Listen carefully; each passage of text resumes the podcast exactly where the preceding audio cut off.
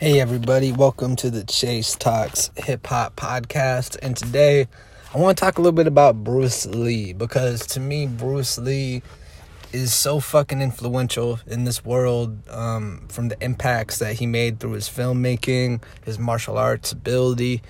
That he has influenced hip hop in a major way, where he's been he's been mentioned in countless records. I have a song myself I made way back called Bruce Lee. Bruce Lee is my hero. Bruce Lee was my hero. Something like that. And um, you know, for me, when I when I look back on the person who Bruce Lee is, you know, um, I really uh, look look to the certain movies like Fist of Fury, one, Big Boss, Enter the Dragon, and I love these films because they always um they they show the dimension of his creativity. Cause I was watching Fists of Fury last night, and there's a scene where Bruce Lee is on the ground nunchucking people in the knees and dropping them, and to me it is like it.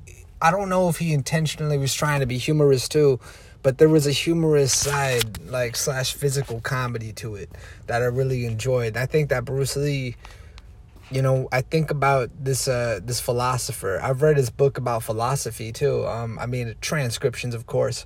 But the way that this person thought i think he was a very introspective and in-depth kind of person.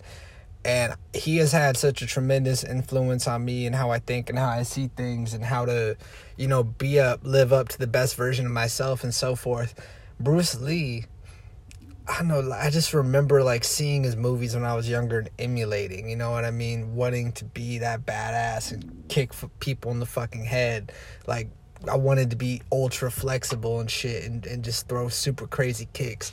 And I remember getting nunchucks. I, I remember all this, man. And um, but I want to talk like too, like Enter the Dragon is definitely to me a magnum opus. You know, as far as Bruce Lee, I think that's his best film personally. I think it has some of his most iconic moments. It has the scene where he gets the claw uh, on his chest and then he licks the blood off. I, I always thought that was so badass. It's such a good movie um because it, it's the one where basically a martial arts master sends a invitation to a bunch of martial artists to come down and fight and have a tournament. And a, a, a real true to art martial arts tournament. And and I always think too, like about how difficult it must have been to make films back in the day because it's difficult to make movies now and we have all this technology. I can only imagine how difficult it was back in the day, how much heavier the equipment had to be because there were some beautiful scenes like in certain areas and I just was like so caught up in the cinematography. Like there's this area that they're I can't remember um what part of Asia. I want to I want to say somewhere China, but um it's just like it's covered in water and they're traveling by boat. And it's so fucking interesting to see um, that culture in that time period because th- these movies you're, you're watching a time capsule. When you watch a bruce lee movie you know when well, i mean when you watch anything or listen to anything you know but when you watch a bruce lee movie you listen to jimi hendrix you're entering a time capsule.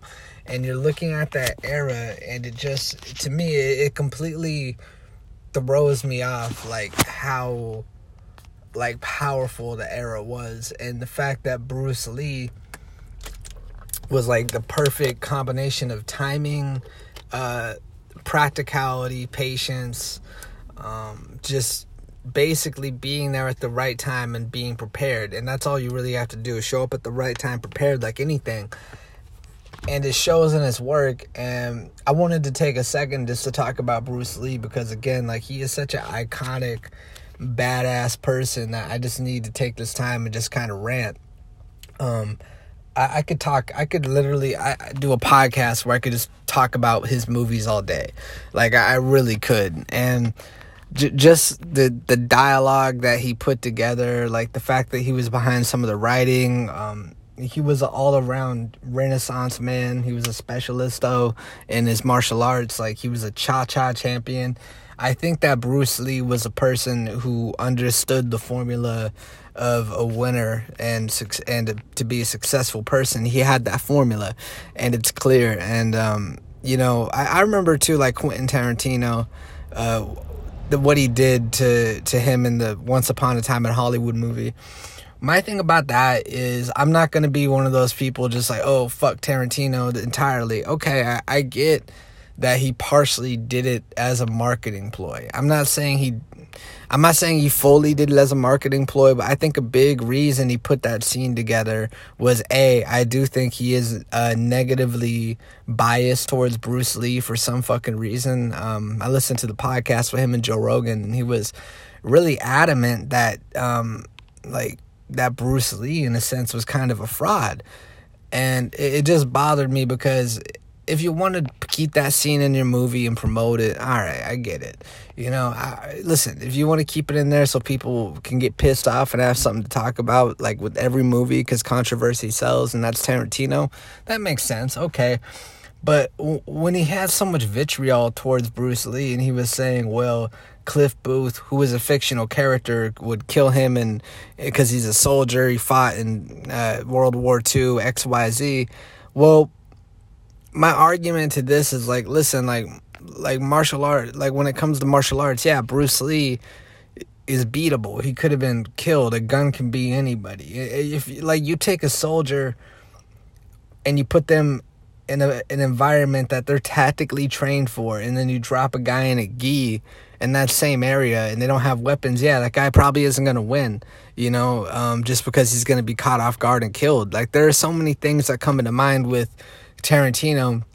And um, I respect him. Like again, I'm not dissing Tarantino. I I know Tarantino literally told anybody like who was against him on this, you know, to suck a dick. Besides his, you know, his daughter and everything.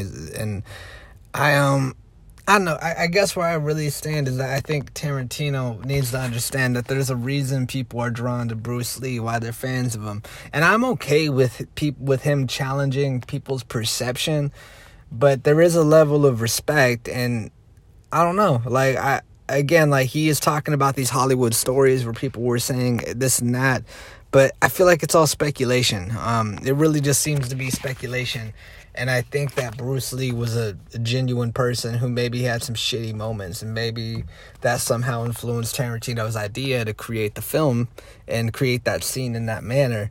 But um, yeah, I, I, I I, like again, it's just I look at the legacy of this guy, and I don't think anything can be taken away.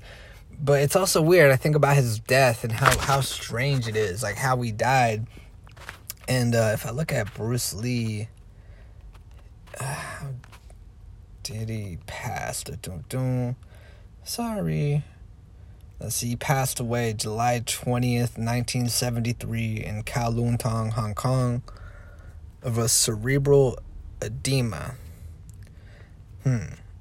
Let's see. Death. On May 10, 1973, Lee collapsed during an automated dialogue replacement session for Enter the Dragon at Golden Harvest Film Studio in Hong Kong. Suffering from seizures and headaches, he was immediately rushed to Hong Kong Baptist Hospital, where doctors diagnosed cerebral edema. They were able to reduce the swelling through the administration of mannitol. The headache and cerebral edema that occurred in his first collapse were later re- repeated on the day of his death. On July 20th, 1973, Lee was in Hong Kong to have dinner with actor George Lazenby, uh, with whom he intended to make a film. According to Lee's wife, Lin- Linda, Lee met producer Raymond Chow at 2 p.m. at home to discuss the making of the film Game of Death. They worked until 4 p.m. and then drove together to the home of Lee's colleague, Betty Ting Pei, a Taiwanese actress. The three went over the script at Ting's home, and then Chow left to attend a, di- a dinner meeting. Later, Lee complained of a headache, and Ting gave him the painkiller Aquasic, which contained both aspirin and the tranq- tranquilizer mepro, eh, mepro, meprobamate. Me, meprobamate. Um, Jesus. Around 7:30 p.m., he went to lie down for a nap. Uh, it seems like he might have been having an affair. Um, when Lee did not come home for dinner, Chow came to the apartment, but she was he was unable to wake Lee up. A doctor was summoned and spent 10 minutes attempting to revive Lee before sending him by ambulance to Queen Elizabeth Hospital. Lee was declared dead on arrival at the age of 32. There was no visible external injury. However, according to autopsy reports, Lee's brain had swollen considerably. 14 1,500 to 1,570 grams, a 13% increase. Oh, God. The autopsy found uh, a quasic in his system. On October 15th, 2005, Chow stated in an interview that Lee died from an allergic reaction to the tranquilizer meprobamate, the main ingredient Aquasec, which Chow describes as an ingredient commonly used in painkillers. The doctors announced Lee's death. It was officially ruled a death by misadventure. Okay.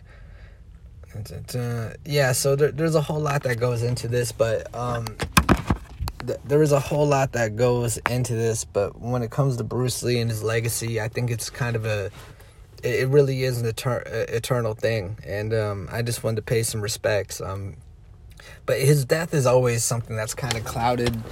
I know clouded my view you know, as far as everything goes, because it, there's a lot of interesting shit surrounding it. Even what I've read, there was some vague stuff, some interesting stuff. Like it, it just makes you wonder. Is all I'm saying. But um, what do you think about the death of Bruce Lee? What do you think about his legacy, his career, uh, his accomplishments? Um, feel free to hit me up. Let me know. I'm gonna be jump starting my email what is it, my email newsletter. I'm gonna get that going soon. Make sure to check out my website, chasehill.net. More music is coming. Check out my project dropping on the 29th of this month 30th, now 29th. Anyway, guys, take care. Peace and love, everybody. Peace.